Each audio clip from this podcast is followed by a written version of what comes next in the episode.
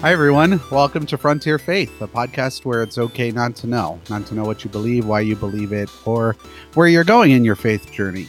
Uh, it's a podcast where we explore what it means to be on the frontier, uh, whether that's the frontier of theology, the frontier of a church expression, or just the frontier in your own life as you challenge what you used to believe and why you believe it, and as you live the life that uh, you've been given.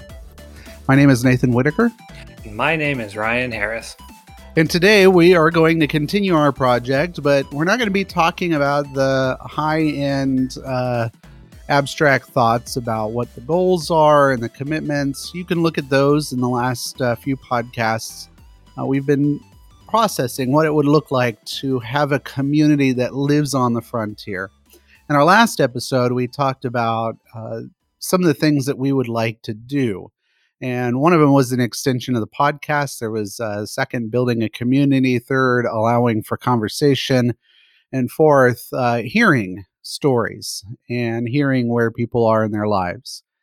And today we're going to be listening to a story. We're going to be listening to more of Ryan's story and what that means for his journey of faith and where he is one of the things that Ryan and I were talking off, uh, you know, the podcast is uh, what uh, what would the name of what we are doing be? And uh, in our episode last week, we talked about the Moth, which is an NPR radio station, well, rather radio program that uh, kind of captures what we're trying to do in the faith world. It shares raw raw uh, stories, but also just everyday stories of how, how even knitting can be something that's really fantastic for people. Um, and we wanted to do the same based off of uh, Jesus giving room to the Samaritan woman to tell her story and to hear from him. And so we decided that we would call this little thing that we're doing the well. Uh, we would have the well conversations. Nobody tell NPR because we can't afford a lawyer, okay? Yeah. So we're going to have uh, a story that we hear at the well, uh, and it's going to be Ryan's story today. We're going to hear a little bit more of Ryan's story. I know we talked about end times and the impact of that. You can look at that episode at some point, um, preferably after you listen to this one. Uh, but today we're going to be talking about something a little bit different. Uh, what are we talking about, Ryan? Well, other than me.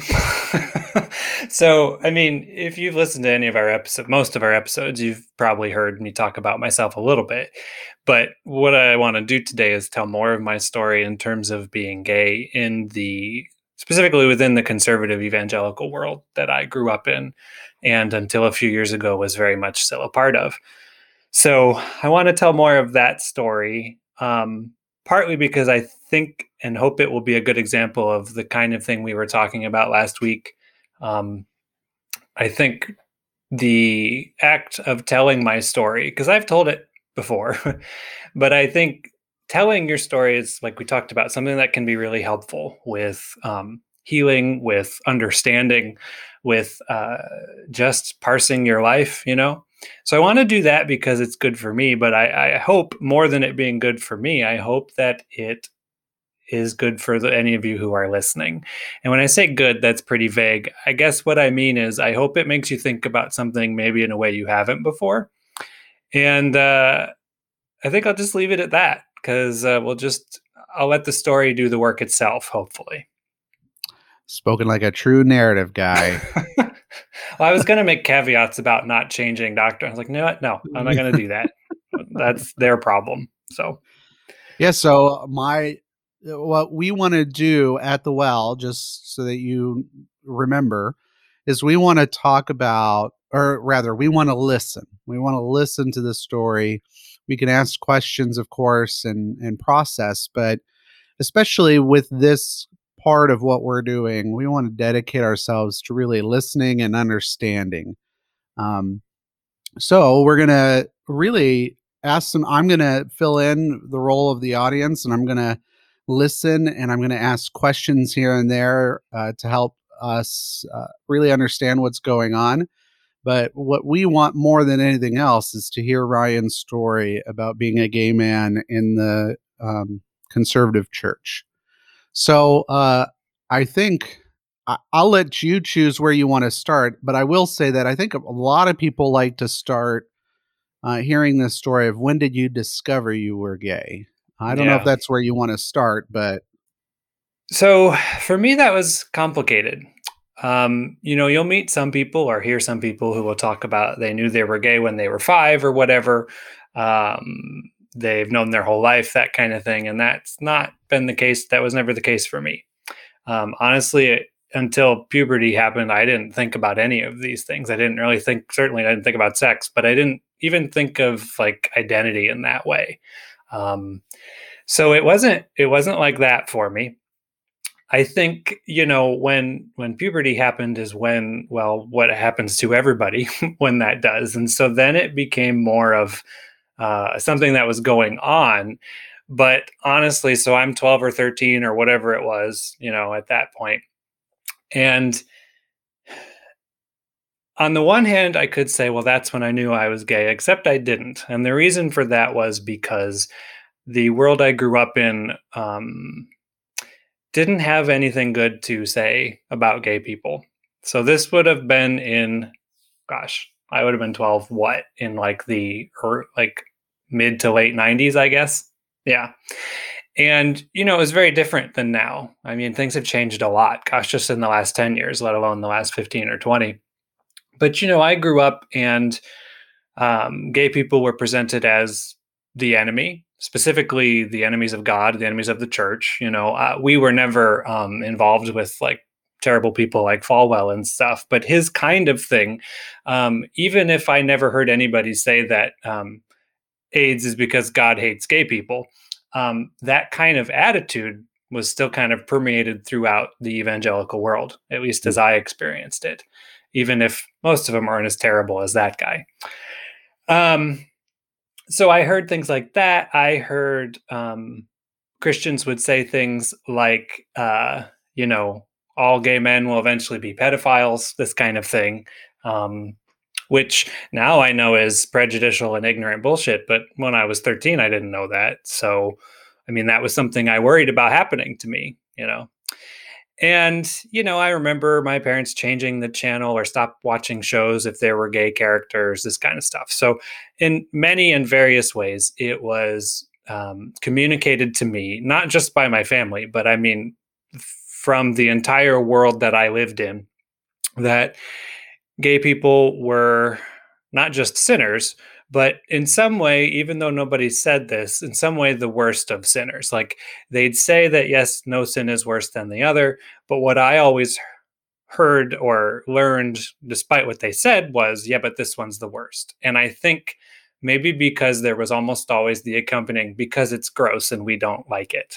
Um yeah. You know like they'd say not just that it's wrong but that it's like it's unnatural, it's uh, disgusting, it's, you know, whatever.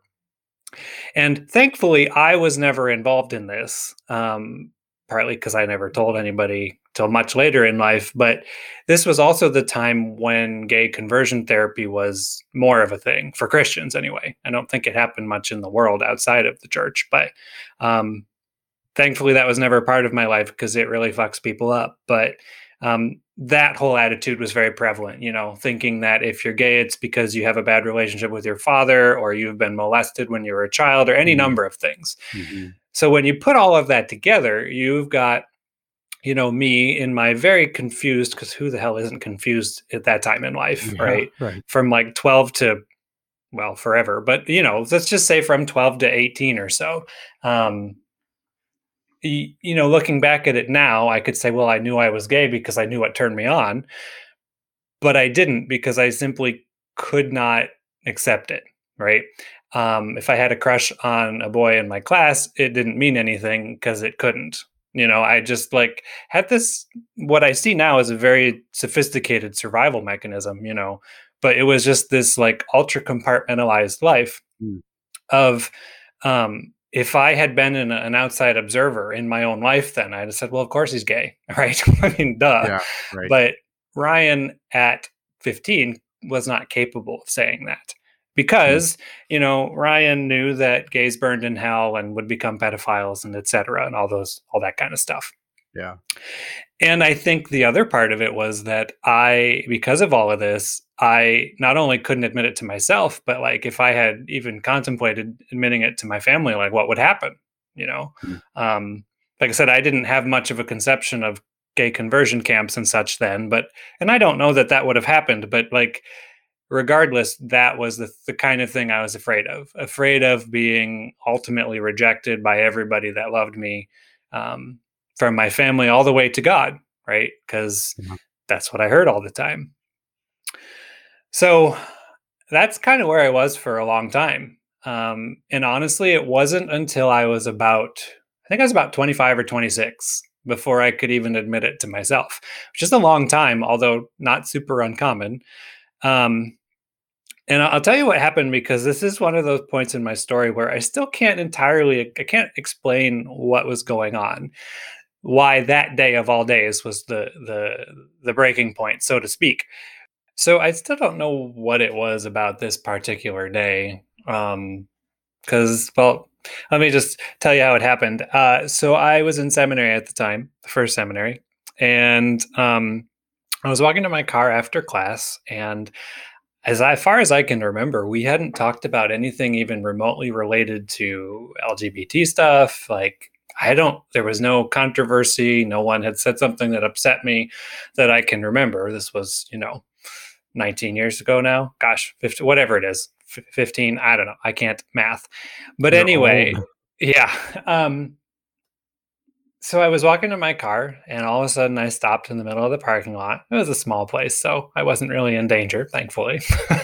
and I just kind of stopped and I, for whatever reason, said, huh, I think I'm gay and I, like I said, I don't know what it was about that day or that uh, time.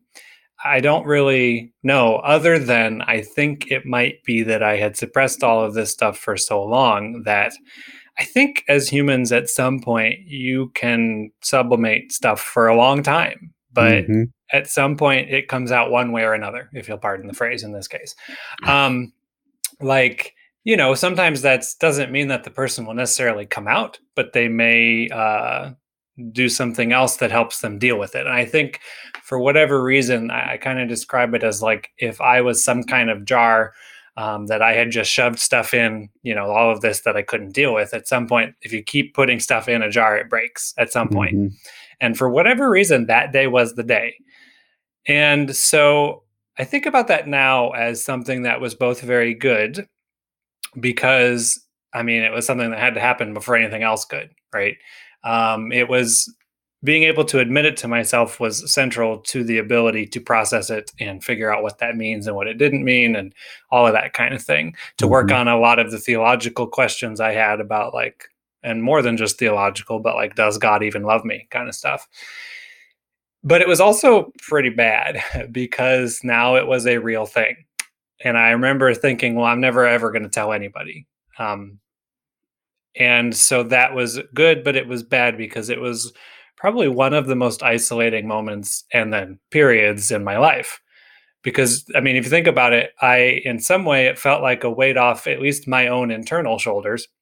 Mm-hmm. But at the same time, it felt like more was piled on there yeah. because I didn't feel like I could tell my family because again, I just didn't know what they would do. Like I don't think I realistically thought they'd like cut off all contact.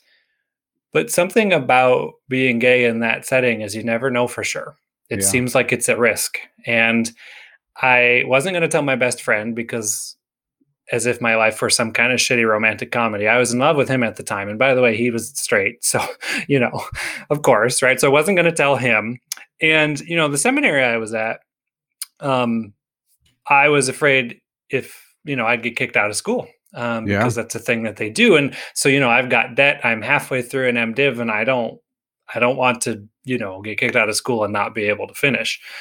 Um, cause then I'd have all these loans and literally nothing to show for it. So, this was all going on. And like I said, that was probably one of the, you know, it always sounds so dramatic, but maybe that's just how it was is that like it was one of the darkest times I've had because now, even though I was not processing it with anybody else, I was trying to process it myself. Like, hmm. you know, what does that mean? Right. So, yes, I've, I've, I've accepted the fact to myself that I am attracted to other men. But um, what does that mean? You know, at the time, I'm like, does that mean that I'm condemned to hell? Does it mean that maybe these things have been wrong and I should move to San Francisco?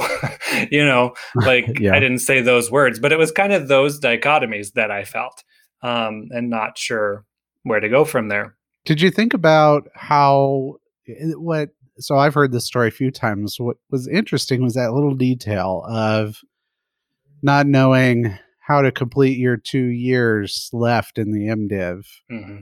Did you think about uh, your future uh, in the profession? Because if you were gay, then yeah, in your church body, you wouldn't be able to be uh, anything.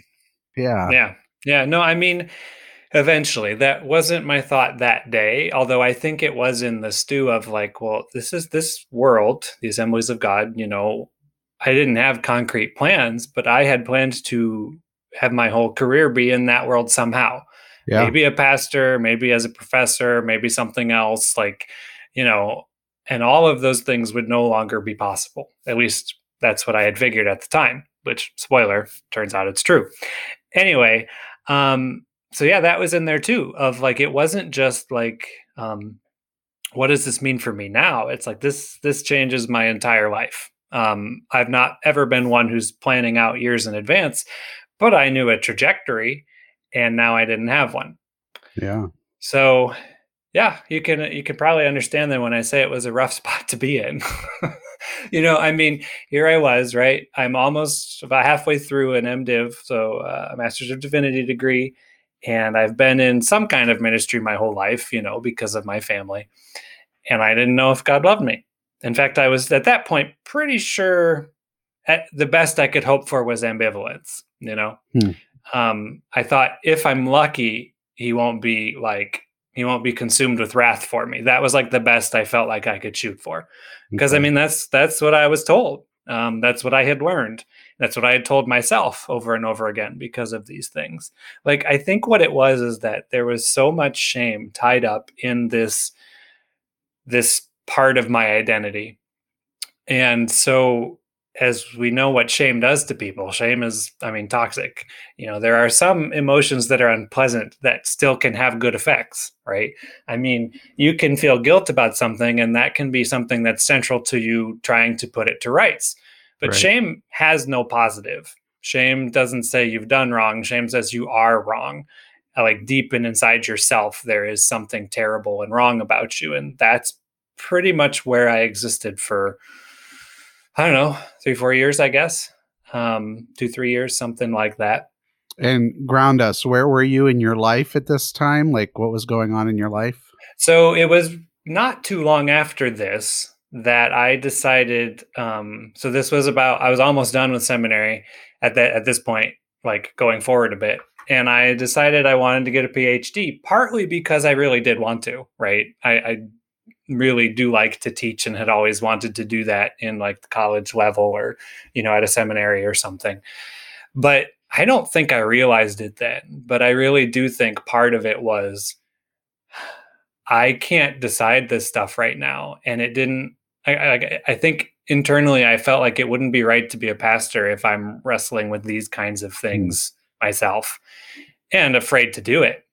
And I thought, you know, if I can get into a PhD program somewhere, one, it is what I want to do, but two, it man, it gives me a lot more time to try and figure this out. Although that wasn't like I didn't go into it thinking, oh, good, now I can figure it out. But I think that was very much in there. Um, subconsciously at least. It was I need something to do um, because I can't do what I had planned on right now. Yeah. And it's something I want to do anyway. Um, so that's what actually got me to St. Louis, where I went to seminary. You know, I got accepted into a PhD program in theology. And, uh, you know, that's why I came here. But I also got involved in a church, an Assemblies of God church. It was a smaller one. It had been started about five, I think four or five years ago when I got here, maybe even less than that. And I went there because I thought, well, if they're smaller, I'll I'll have something to do because that helps me with my social anxiety, right? Because I have mm-hmm. a, a task to do when I'm at church or whatever. And I went and they were nice. You know, it's amazing how many churches you go to and you feel awkward the entire time and you're lucky if one person says hello let alone anything else right. know? plus i went to this one church that was a disaster where the pastor got up and started doing some quote prophetic word end quote about something that was happening in syria at the time and he went on for 30 minutes about bullshit and then he started his sermon and i just got up and left. I was like yep nope. Nope nope nope.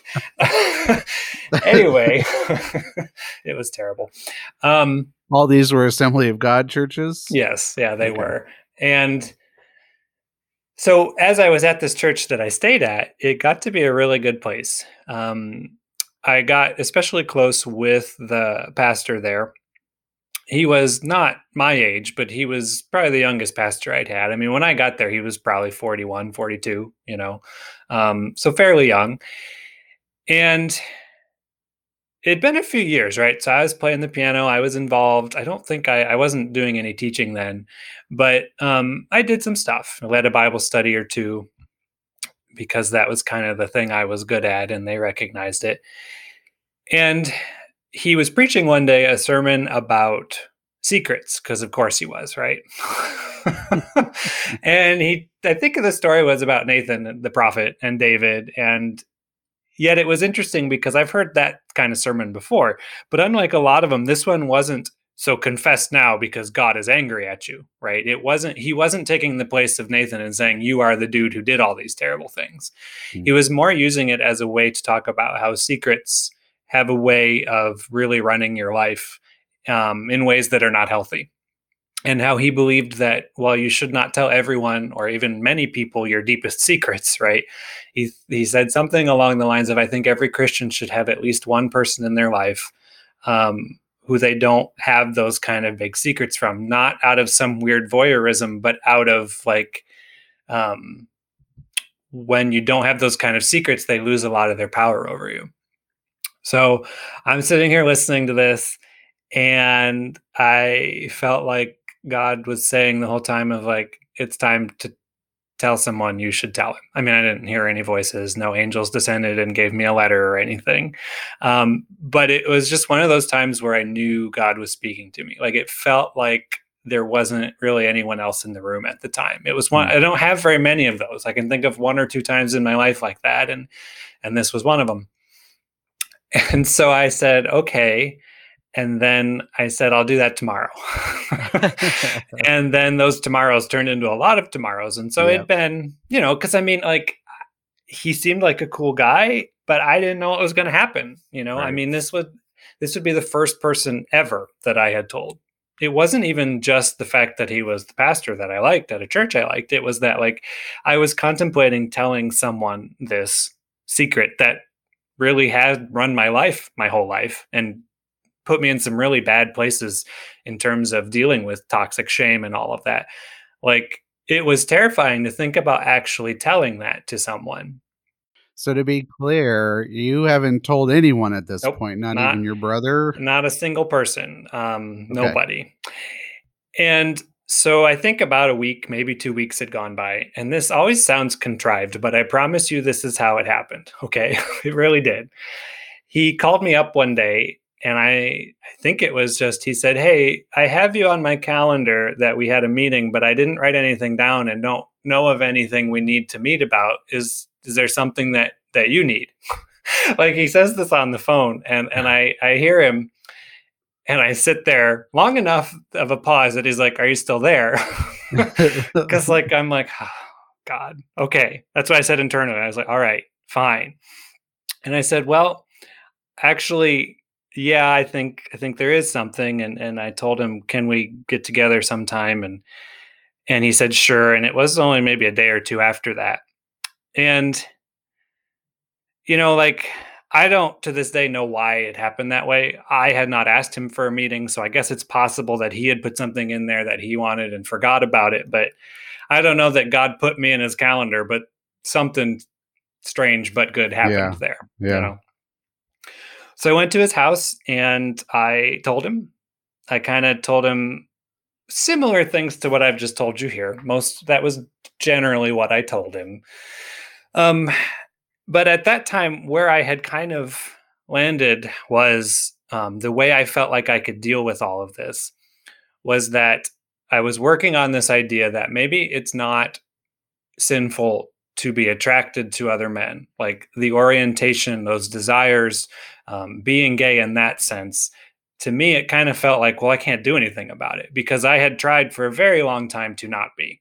Um, that's a common thing you'll find with, well, not just gay men who are, or, or I'm assuming for um, lesbians or others, but I'll just talk about gay men because I'm one of those. um, but you'll find a lot try really hard to be straight. You know, I have a friend who he says he prayed every day for seven years for God to make him straight, and it didn't happen. You know, I didn't mm. do that long, but it, it didn't happen for me either. So what I had kind like the way I was starting to work on um was maybe it's okay for that and then the problem is comes in if I were to ever engage in any kind of uh, acting on it in any way. So if I were in a relationship or had sex or got married to a guy, like any of those things, you know, would have been sinful. Mm-hmm. But at that time, I thought, well, but maybe just feeling this way is not necessarily wrong. Kind of like Bobby's morally neutral stuff. Yeah, it was. It's similar to that. I didn't frame it that way, and I certainly didn't get there that way from Aquinas. But, um, yeah, it was similar to that. Of like, it got to the point of like, well, I can't change this. I've asked God. God did not change this. And so this is kind of where I am. And so it actually went really well. And it, it to me clearly was God working it out that he was the first person I told. Because the first thing he said after I finished talking was, he said, Well, he said, I don't think I have necessarily all or maybe even most of the answers for you but he said i hope it's i hope that you know that you don't have to try and figure them out alone anymore and um mm. like that was a big deal because yeah. that had been my biggest fear my whole life you know i i like everything else wrapped up in i can't tell people was if you boiled it all down it was like i would be like alone like ultimately alone like even if god were mad at me forever yeah, I was terrified of hell and burning forever, but the bigger fear was being totally alone for eternity, you mm-hmm. know. So I know it wasn't an accident that I told him first. Um, because and then he said, and I want you to know, he said, there's no reason you can't be part of the church. He said, I, I, it doesn't mean you can't be in ministry here. He said, now, if you were in a relationship, that'd be a different conversation. But he said, where you're at right now, there are no problems so that was a big deal you know? I mean that's like almost a stupid thing to say but it was like kind of world changing um yeah.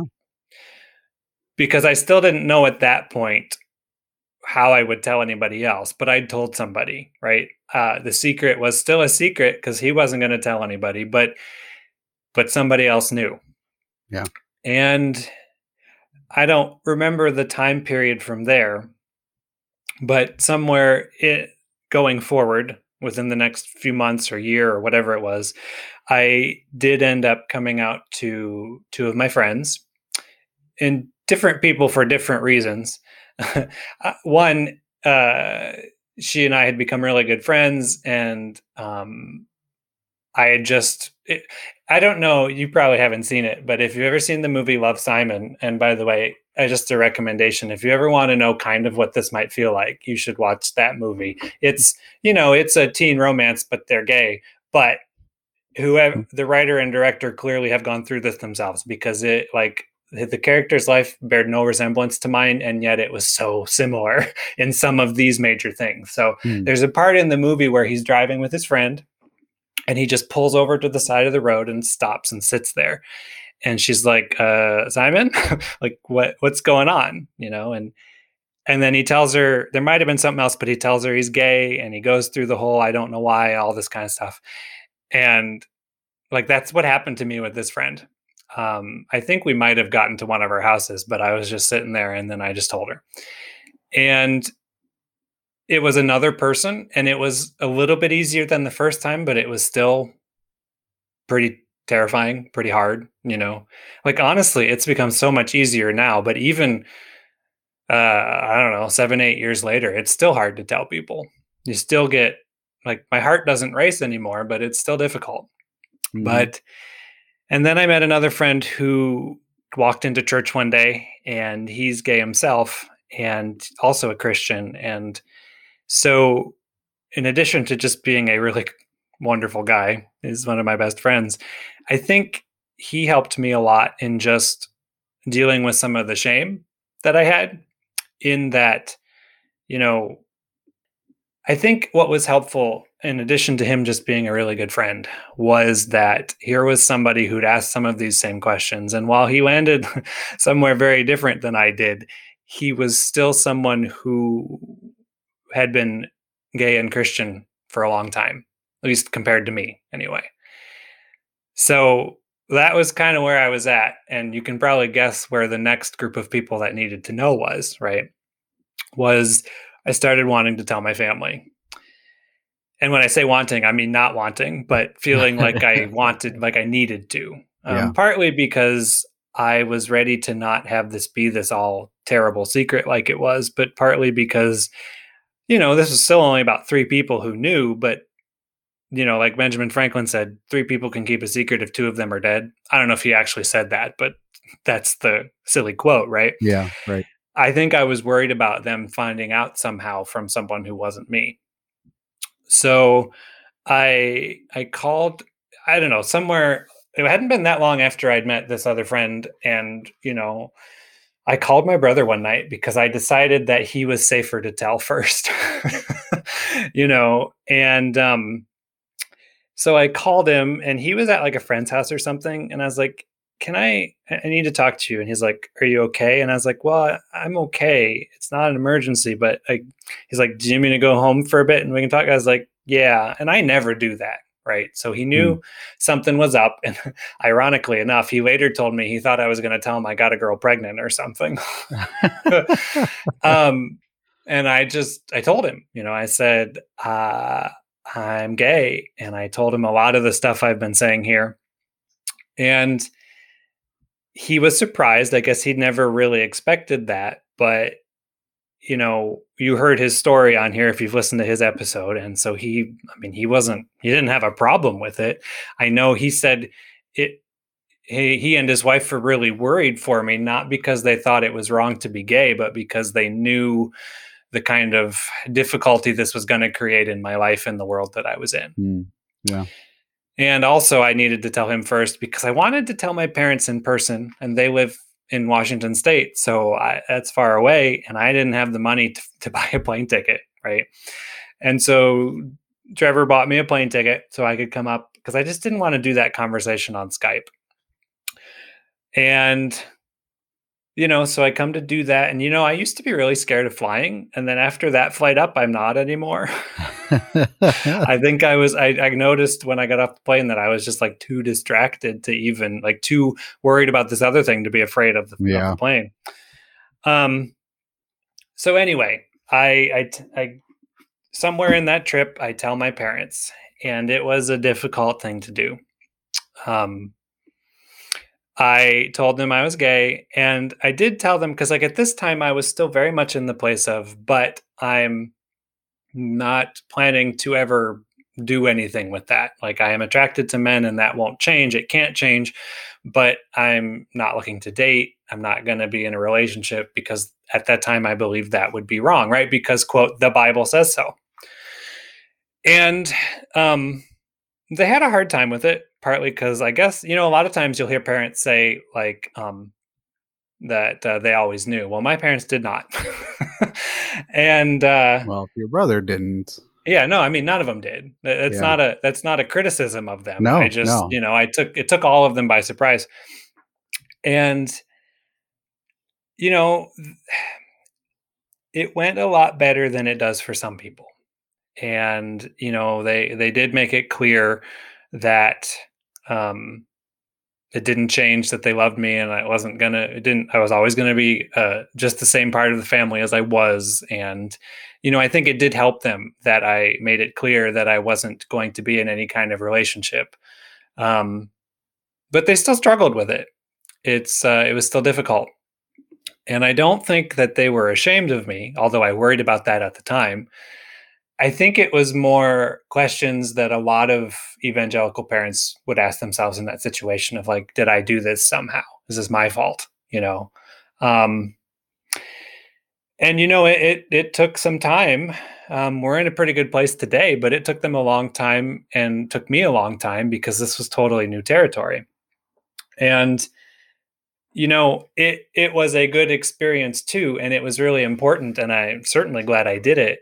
But it was one of the hardest things I ever did, um, telling them that because of all the fears I'd told you about before. There was just that nagging unknown that never went away until I did it and found out.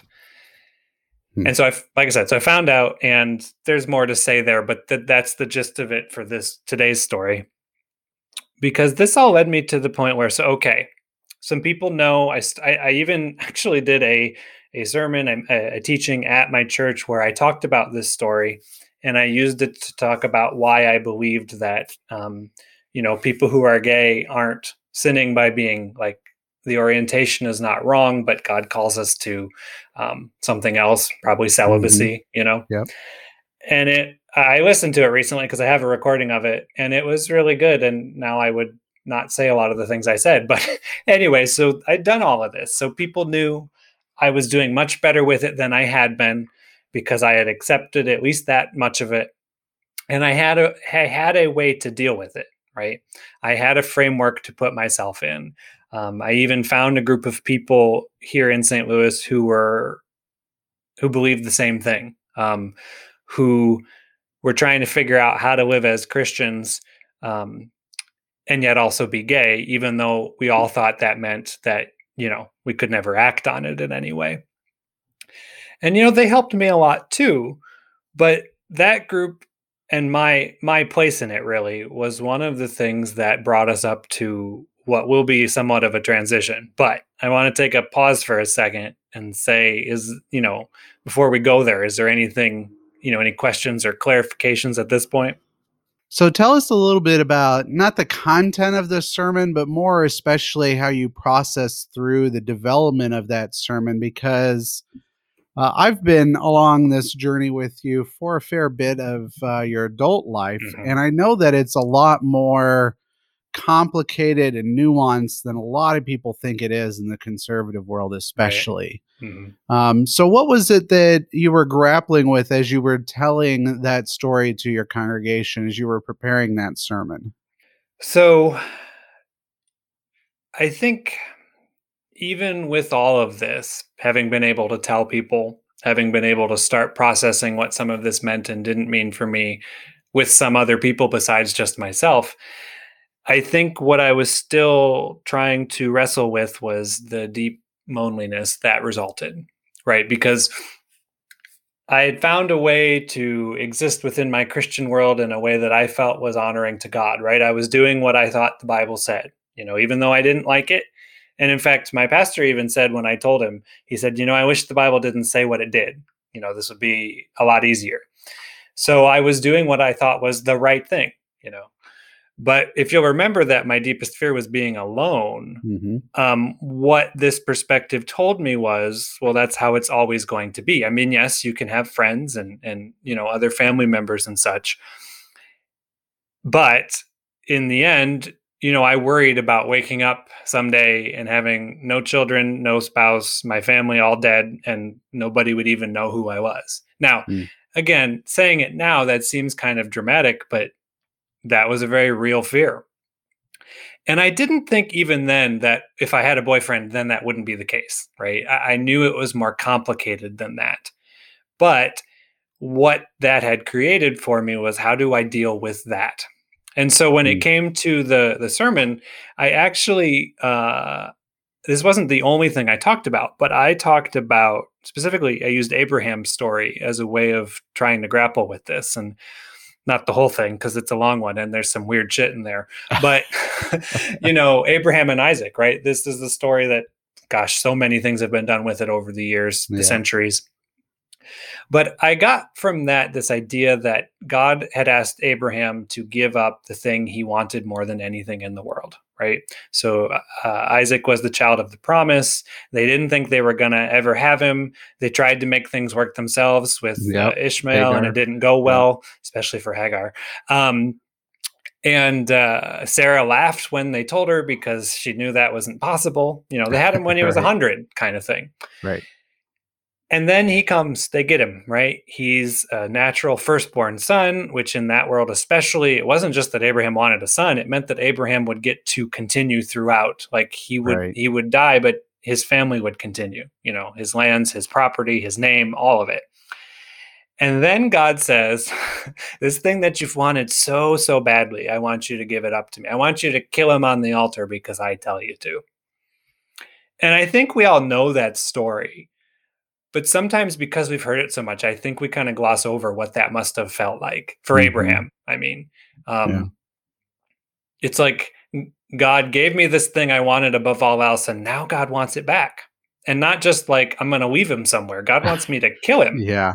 you know uh, sacrifice then was not like just you know dropping your baby off at the firehouse although isaac wasn't a baby then but anyway so they go through all of this right and obviously isaac doesn't die in the end but that'll come back later but what i took from that story was you know it seems to me that faith in christ requires us to be willing to give up that thing which we want most in order to dedicate ourselves more um, closely to God, right? And so I thought that yes, I really do want to be in a relationship and all of these things that most people can take for granted, but I feel like God wants me to put him first. And so that was kind of the biblical way framework for me that I used to make this work, or at least tried to make this work. Um, and so I used it in that message to say, like, I suspect most of you here, God's not asking you to give the same thing up, right? Because most of you ain't gay. but I said I, I would question, though, if your faith is one where you've never had to sacrifice in that kind of way, I would question how I would question that faith. I said it just like that because I do think, even to this day, I still think God sometimes requires that kind of sacrifice, although Mhm. you know, not quite in the way that I thought then, but that was kind of the way I wrestled with that. And Abraham's story up to that point was a way that really helped me um, kind of grapple with it, kind of kind of apprehend it, which I bet Abraham would be awfully surprised to hear that. But you know, um, so yeah, that that's that's kind of how I did that. Um, what I like about that is there are like really two parts. One is it humanizes you, which you don't Mhm. need to be humanized, but in the cultural context that you grew up, it's very easy to not see gay people as human beings. in that world i did need to be humanized because Yeah. i will say it as strongly as gay people have been consistently dehumanized and made into an issue and not people for a very long time yeah. Uh, Emmanuel Levinas would call gay people in your world uh, the other, yeah I pure mean, and simple. Yeah, exactly Um, so I really like that, but I also like one of the tendencies I see from people, even even within myself and within other people who are um, either. Well, it's tricky because I find a lot of similarities between those who are both. Um, I'm going to use phrases I don't know if they're the right ones, but anti-gay and and very pro-gay. Mhm. Um, I see a lot of similarities between them. Uh, you get like this tokenism, which is Yeah. both positive and negative on either side, and uh, you get dehumanization too, because for people who are pro, it's a lot of you're an issue rather than a person, and it's about equal rights rather than equal rights for Ryan. well Um, i was going to bring this up later but since you already did i would say that that was one of the hardest parts of all of this was even to this point i so often felt like an issue and not a person you know? I remember when Obergefell um, the decision that legalized gay marriage across the country happened was that 12 or 15 or 2015 whenever it was. I remember people posting on facebook and a lot of the christian ones were just terrible. Yeah, and I, at the time, even though I didn't think gay marriage was okay, I still at I posted something that said like, whatever you think and whatever questions you have, you need to remember that these are real people with real lives that this affects, and it's not okay to just like you can't just say gay marriage is wrong without considering what that means for the people who are gay you know? And that had always been missing and is still largely missing mm-hmm. i think. And it's hard to be an issue you know yeah. It, it, yeah. it's uh it's not helpful. It really contributes to that shame and you're correct that it comes from both directions but it does look different. Yeah it's probably worse from the conservative direction too right? You know it's hard to say. Um, okay. I think it is because i think from the progressive direction they at least think they're trying to help and they may be i don't know but i'm just saying like there are still tendencies from that way to campaign for equality for example and miss the fact mm. that you're campaigning for people not yeah. a cause um, not fighting against somebody right, but right, you're fighting exactly. for somebody yeah so but i also like that that speaks into the reality that your journey, and you've made it very clear as you were talking so far, is just your journey and it's it is that. There you're going to be at different points at different times and where you were with the story of you preaching you were at a place where celibacy or whatever it was of you giving up relationships uh, at least intimate relationships like that was part of your grappling with where you were. Um, yeah and I do think it was an important part of God working in my heart at the time. I do.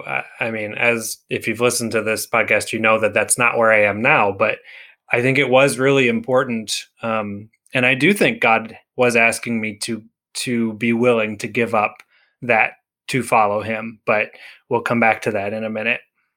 Okay, so the final question I have then, uh, highlighting those like observations is I imagine one of the fears of people who are conservative or even those that are advocates, pro- probably not allies, but advocates who want to see uh, LGBTQ uh, people get get a better shake at things here. I think one of the fears is that uh, it's a terrible logical fallacy, but it's just one that's always there, which is a slippery slope. Um, and how do you match the slippery slope argument with a journey? Is what I'm thinking out loud. Uh, because you didn't know where you were going to go, and where you are right now isn't necessarily where you were always heading. But I could see some people saying, well, if you pull at that thread, then you're mm-hmm. eventually going to get, and that's where that whole terrible pedophilia argument comes in, right? right? Yeah. I uh, mean, which is total horseshit, but it is something like that's what I'm kind of grappling with, right? How do we let people, not let, how do we encourage and walk with people on a journey while fighting back that temptation to think about slippery slope or whatever might be there? Right. I mean, like you said, the slippery slope is a bullshit fallacy, right? But it is also something that is a real concern for conservative folks. I mean, I can say till I'm blue in the face that it's bullshit, but it's yeah. And it is, but it's not for people in that world. Oh, it's a very real fear. It's, very it's a real. fear. Yeah. And so, I mean, there's a few things I would say. Um, one, again, remember we're talking about people. You know, Two, uh, like we like to say on here, well, slow down a second, right? Let's, what are we talking about right now? Right now, we're talking about, for example, gay marriage, two men or two women getting married to each other. That's what we're talking about. So let's get, let's leave the other stuff for now because that's not where we are. Yeah. And I guess the other thing I would say is that the slippery slope idea is saturated with fear um, like fear is the driving force behind that. Mm-hmm. Um, and I, I, guess I would say that whenever fear is the driving force behind something other than like getting out of a burning building, you know, um, yeah. Something's not right there. Like that, I, I, don't think fear should be the thing that outside of like specific survival moments. I don't think fear should be what we should base these mm. kinds of decisions on, especially when we're talking about we're not talking about tax policy. We're not talking about um, I don't know, like road infrastructure. We're talking about real people in their lives. Right. And so I, I I think that's the best I could say to the slippery slope idea of say, well, if some of these other things happen, you deal with that then. But this is in and of itself It's not any of those other things. And Yeah. we don't tend to bring that up as much with other things, right? Um, I would I would ask someone to question why we worry so much about the slippery slope in terms of gay people, much more than we do in terms of Right. almost anything else. So we've done some things at my congregation and outside that deal with your story. And whenever this kind of question comes to me, I always think cart before the horse. It's Mhm. like, well, you're worrying about all this stuff when you're not even treating gay people as if they're people. Right. Let, let's focus on that. And then once we have that kind of down pack, then we can start to figure out what it means to live life together and what it means for all those other complicated questions because um, some of them are will turn out not to be so complicated others will be more complicated than we thought and yet we're doing it all together Yeah. I mean, we're people and when you see people as people, you're going to see almost no, if not none, but very, very few pedophiles in training, right? right I yeah. mean, you're going to see people. Um, Yeah. So, okay so um, you were so those are some questions that i think people would be thinking about um, you gave a, a sermon and that kind of captured where you were in your life for a while mhm. um, what happened after that so I don't know. I don't remember the exact time period here, but as may not surprise anyone who's listened to a few episodes of this, I started having experiences that um, didn't fit within this new paradigm I'd constructed, right? This idea of um, single celibacy because that's what God wants, because that's what the Bible says. There's a few different ones. I'm not going to mention them all, but some of the most important important ones were so you remember I brought up that group of friends I had that were all in the same spot in terms of their sexuality as I was.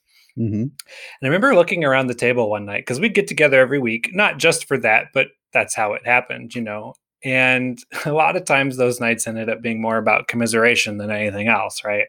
We'd talk about how lonely we were, or, and not, again, there were fun things too, but the gist of it was um, sad, sadness, right? Yeah. And I remember looking around the table, I don't know, there were eight, 10 people, whatever it was, and realizing that not a single one of us I could not describe any of us as emotionally or spiritually healthy, myself included, right? Hmm. I mean, I remember realizing, okay, so I'm on medication for anxiety and depression largely because of these things. It's not just this, but this has been the one of the driving forces behind that, right? And I know that person is too, and that person probably should be. And it's not like in an evaluative, judgmental sense. It's just Mhm. I, I hear the stories they tell, and I hear stories of self-loathing, and I hear stories of uh, depression, and I hear stories of um, anger and hurt, and all those. Like it really ran the gamut of all that kind of stuff. But I never left those times being like, "Oh, that feels better," Mm. you know. Yeah. And this was my experience of it. That may not have been what they experienced, right? But this was my experience of it. And I remember thinking, I don't know if God wants any of us to have boyfriends necessarily, but there's something that seems wrong about this perspective is this if this is what we all experience as a result of it, you know.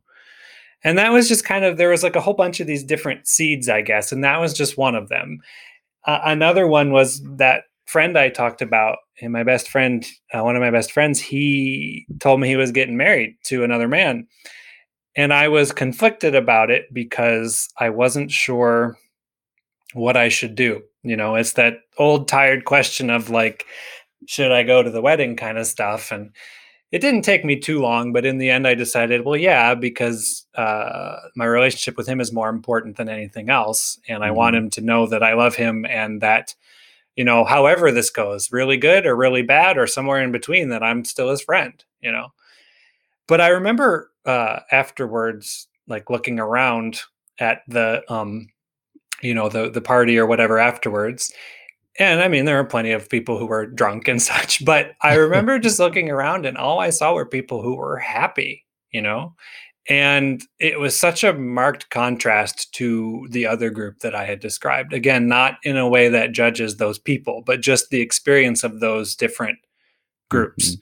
Um, and I remember looking around and just being like, I've been told all my life that this is like sinful and wrong. And, you know, sin is supposed to bring death and all of this. And I just like, this just seems like the opposite. Like, I just don't understand what is so evil about this. That seems like such a simplistic question, but I mean, at, at the core of complicated theological questions are very simple ones like that. Yeah. Most of the time, you know? And so I, I remember after that, that I kind of decided, like, okay, I still don't know because it still sure seems like the Bible says what it does, you know, the Right. conservative position about it's not okay. But I said, you know, I've never really dove into that myself. And um, I said, well, it's it's time for me to land on either this is okay or it isn't. Um, just because, like, at some point, not deciding is deciding, you know. And I need to know where I stand. Like, is this okay or is it not? Not specifically his wedding. I just mean all of it, right? Right. And so I did what I do. I read all of the books about this. I read like probably 25 30 journal articles. I read blog posts. I uh, i talked to um, pastors friends gay friends straight friends some family members therapists psychiatrists. I mean i talked to everybody about this. Not so much i mean there been times when i wish someone would just tell me what to do but more of like how do i figure this out? And i remember reading the i don't know 211th journal article one night and realizing that when there's only six verses in the Bible about this, there's only so much that can be said, right? Mm, yeah. And I remember sitting back in my chair and just being like, man, like, I still don't know, but if nothing else, this is so much more complicated than I was told it was. I don't really want to get into it here because if you're interested in this, you can find it, uh, like the like the specific exegetical arguments. But I mean, there are there's exegetical questions there's linguistic questions there's historical questions there's practical questions like we've been talking about. I mean there's just so many places that i looked at all of the evidence so to speak on both sides right? I, I should clarify that i'm reading everything the conservatives the liberals the in-betweeners the you know everything. And i said if nothing else i don't understand how we're so dogmatic about this because it just isn't as clear as i've been told you know how we translate these two words makes a huge fucking difference. And you know one person will tell you one and the other person will tell you the other. And if you're not a linguist like i'm not what do you do? You know? Yeah. um and as i was so so that so that's kind of where i was with that. Is like i hadn't at that point said okay so i think it's okay for me to change my perspective on what the bible says. But i remember being like this just this just isn't like I was told it was. This just isn't clear. I know people say the Bible very clearly says X, Y, or Z, and specifically in this case, well, it just says it right there. And I'm like, I don't know. I guess what I would say is it must be nice to have the privilege to be able to look at something like that and think it's clear um, because it has no effect on your life whatsoever, you know? And to look at that and say, well, that's all they deserve anyway, even if nobody says that out loud. Well, some people do, but you know like it must be nice to be able to to look at that that way. And so while all this is going on i still haven't made any kind of decisions. Although uh, if i'm being honest i think a lot of my carefully constructed um, perspective i had told you about that i had made was not quite working like it was anymore. Uh, it hmm. hadn't fallen apart but there sure were some cracks you know. If only because i was so certain and now i was not certain not at all. And again, this is something that really happened. Um, I, this, I feel like people think this is contrived, but it really happened this way. So it was not too long after this that I was doing my one of my first units of CPE. That's the chaplain training thing they make you do. And I was in the ho- I worked in a hospital, and every morning the pastoral care team would gather and they'd do a prayer. And you know, these prayers could be anything because you had all kinds of different chaplains, right? You had Catholics, conservative Yeah. Catholics, much more liberal people. You had Presbyterian. I mean, you had everything. And so the prayers could be everything from reading scripture to reading Hemingway. I mean, like you just never knew what you're going to get.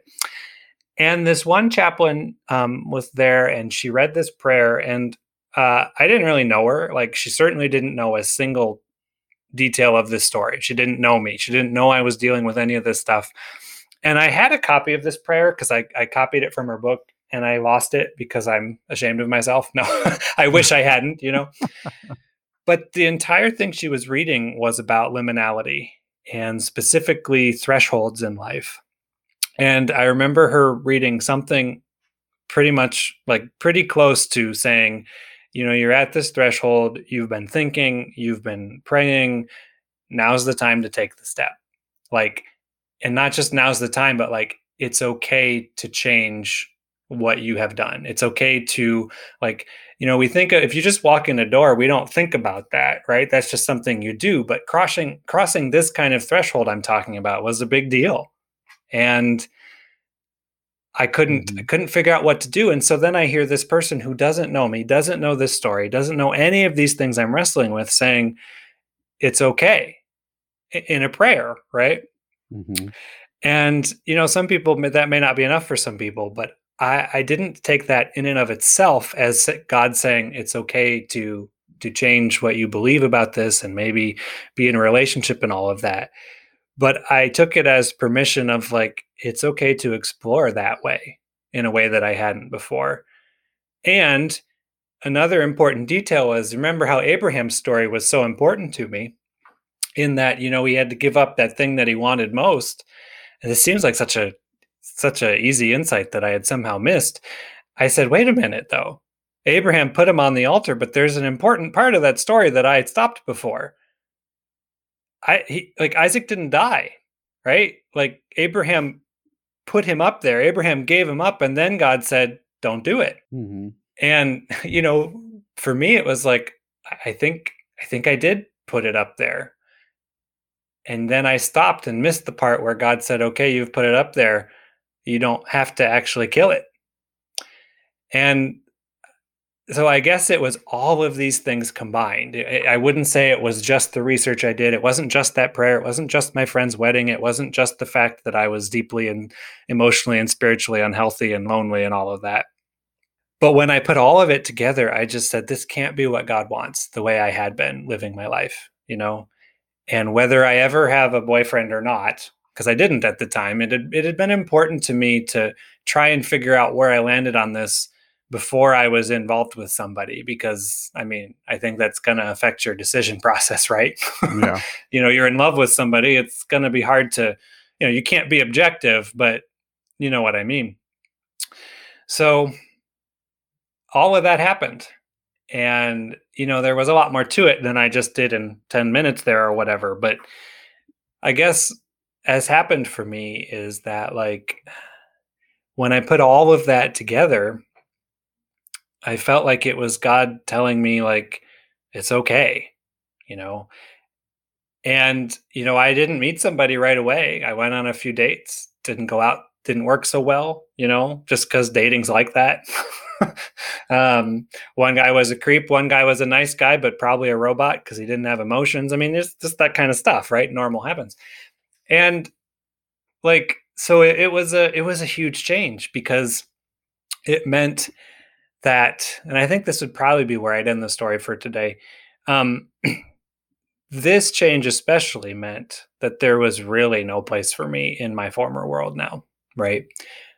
before with my uh, celibate single that's what i think the bible says perspective it didn't always work and it wasn't always comfortable but there was a certain space i had been able to carve out for myself at least in terms of the church i was at right and with this that wasn't the case anymore because like i was one of the pastors on staff at this point while this was going on and you know part of the other problem was I, I I went to my pastor, which was the same one I talked about earlier, and he knew that I was doing some of this stuff, like thinking about these things. So it wasn't like I dropped it out of the sky on him. But we had the conversation where, and this was a tough conversation, but where it's like, you know, he's like, I've been thinking maybe we need to be a little more clear about where our church stands on that. And he said, if I were to talk about how our church is more on the conservative side of traditional marriage and all that, he said, Would you be able to even support that? And I, I said, No, you know, partly just an integrity thing, but partly because I think that's not a very healthy perspective for people. So, all I'm using that to say is that this change wasn't something I just made rather breezily. Yeah. you know, like this was years in process. And it wasn't just in my mind. I mean, I prayed and agonized about this decision for years. And so it was scary because it was one of the main things that put me on this frontier that we talk about on this podcast because my whole world that I had lived in and built wasn't available anymore. I wasn't welcome there, even though they were very nice about it. You know, it could have gone worse. But in the end, I, I wasn't, I couldn't be there anymore. And that's kind of where we, there's been some other stuff that's happened, but that's kind of what brought me to this journey that Nate and I talk about is that, um, well, where do I go now? What, what do I even believe? Like, um, what church do I go to do it? There was about a year after this happened, or at least six months anyway, that I didn't go to any church because I didn't want to because I was hurt and scared. Mm-hmm. So all of this was a long process, is still in process. But this story that I've told, I think, I hope illustrates the kind of thing we talk about on here of like whether anybody else's story is about this subject or not, I hope it can be something that tells you, like that prayer did for me, it's okay to explore in ways you haven't before. And I'm just going to leave it that broad because I don't know what other people's stories are, you know? Mm-hmm. Um, but I hope that people who hear it hear that in there, that that God's God is not threatened by you doing that kind of exploring, even though we've been taught for so long that that God is. Yeah. We really have. So I really appreciate hearing the journey and hearing the story. I know lots of people do. Um, whenever you talk, you're like the star of the show. People love to hear from you. So, well, then I um, should ask for a raise. I know. the check's in the mail. Um, so I think it, there's a lot of value just from hearing the story. And I, you know, at the beginning, I said we're not going to spend much time trying to process, but let's ask one question. Um, do you have anything that you think is important for the conservative world in which you grew up in to hear? Is there anything that you would, given a chance, and without all the complications of what that would mean, um, what would you say to that world where you are right now? You know, if you'd asked me that two years ago, I probably would have said all the curse words I know and left it at that. But it's not where I am now. And honestly, I think what I would ask, that's what I would do. I would request, not so much for me personally, but you know, there's plenty of kids and and adults in all of these churches who are dealing with the same kind of stuff I was. I mean, just statistically speaking, if you have any church has probably got somebody, right? And I guess what I would say is like I'm I'm I'm I'm begging you, not because I plan need to go back, but for those people, um, I would ask you to start thinking about this in terms other than just doctrine, because what that has done to people like me has done immeasurable harm you know? It's not just that the world thinks the church hates gay people although that does tend to be what people think and at least in some cases is hard to argue with. I mean i i just really wish that church could be safe for people who need it to be safe and i know that the first thing is yeah but what about the bible? It's like what about the people? Okay. Like, I know probably better than most of them what the Bible says. Okay. yeah. And I get it. And I'm not saying that's not a concern or that we can't talk about that or they're wrong for ever asking the question or even having some amount of worry about it. I, I don't expect things to, to like change overnight. I'm not asking conservative churches to start holding gay weddings tomorrow. Nothing like that but I'm just asking, like, I'm begging you, like, look at what the way the church has acted towards this group has done to that group of people. You know, look at um, how the church has, uh, how the church acted, at least in America, during the AIDS crisis. Look at um, the fact that there are still large denominations out there who uh, believe in conversion therapy that has caused people to kill themselves. I mean, like, your doctrine could even be right. Eh, I don't think it is, but it could be right. And if it's causing people that kind of harm, it's wrong. You know, like, I, I just really wish, I really hope that somehow and this could be true of other churches too, but since I'm talking to the evangelicals or conservative Christians about this, it's just please, you know, please start thinking about people first and admitting if you don't know. Like you could even come to the point where you say, but this is really what I think the Bible says, but that you can't stop there. Like, because if that's the case, what's your responsibility then towards this other person? And so I don't know if maybe I'm rambling here, but what I'm trying to say is just like we've got our priorities so wrong and that all we care is about all we care about is what we think we're supposed to believe and the effects that that has on other people doesn't matter and i hope that that can change I, I, have to be honest i don't know i don't always have a lot of hope but some days i have more hope than others and it's not even about me being hurt and angry, although that's in there. It's more about I just I just hope for better for all of us. Well, thanks for that answer. I think that helps us process a little bit, or at least get on the road of processing as we listen to that story, as we listen to your story and how that has changed. And it really showed what this uh, frontier looks like. And I like how you did that at the end. Um, I didn't pay him to do that. we didn't plan that either. I'm just yeah, that just happened. That was great. so if somebody was really interested in reading something that would help them in the goals that you hope for, uh, what's something that they could read? If you want one that is more uh, kind of like we did today, that is more like um, the experience of a person person I would say a good place to check out is uh, God and the Gay Christian, which is Matthew Vines, I think. And that book's not perfect, and you could, I'm sure, if you wanted, you could pick apart his exeg- his exegesis or theology. But I guess I would just encourage you to read it and try not to do that, just just to have that experience. If you're looking for something that's more scholarly, um, if you're wanting to engage with it on that level, one that was really helpful to me and kind of examining this question from a lot of ways. It's called Christianity, Social Tolerance, and Homosexuality. It's by um, John Boswell. He was a professor at Yale uh, until he died.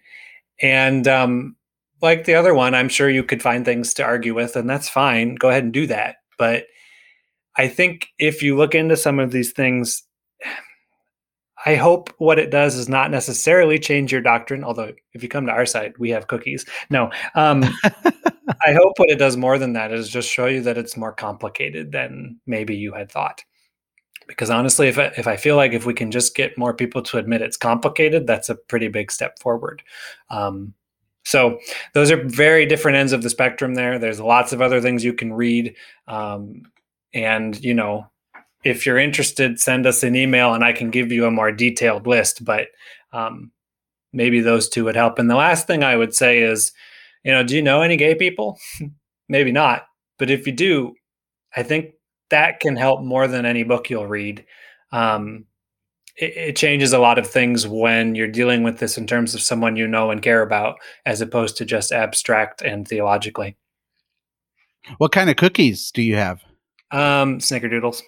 They have a little bit of cinnamon on top of them. They're bit they're usually chewy, kind of. Yes. Yeah, those are some of my favorites. Well, count me in. Uh, you hear that? We got another one. There's a slippery slope in action.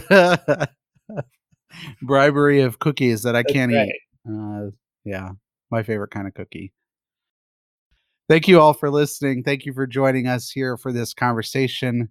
Uh, we really appreciate that. I know Ryan does tremendously to be able to share his story with you at this well that we're doing. Um, and uh, yeah, don't don't let this just be something you listen to and put into your brain as nice trivia or something that uh, was interesting to listen to. Um, really work to take the next step. And of course, we don't know what the next step is for you, but the next step of exploration at the very least. Uh, dedicate yourself to doing that this week. If we can help you in any way, uh, Ryan already mentioned that you can email us. Of course, you can email us at frontierfaithpodcast at gmail.com send us an email over there. And if you need a list of books that you'd like to read, or if you have a question, uh, we'll try our best to answer those questions. Uh, send them our way. You can also join us on Facebook. Our Facebook page is at Frontier Faith Podcast. Just search for that, and you should be good to go. And we really want both places just to be a place where we can uh, talk with you. And um, especially as we share a story like we did today, as Ryan shared his story, we want to be there to uh, to help you with that. Um, and I want to thank Ryan for sharing this story. Uh, as always, uh, this podcast wouldn't be what it is without him, and I'm glad to be doing it with him and sharing such a vulnerable and hard story. Even though you've done it several times by now, and I've heard it uh, heard it a few times, it's good to hear that story once again and remind me of where I am in my life and, and how I can do better t- to people like you. And I appreciate that.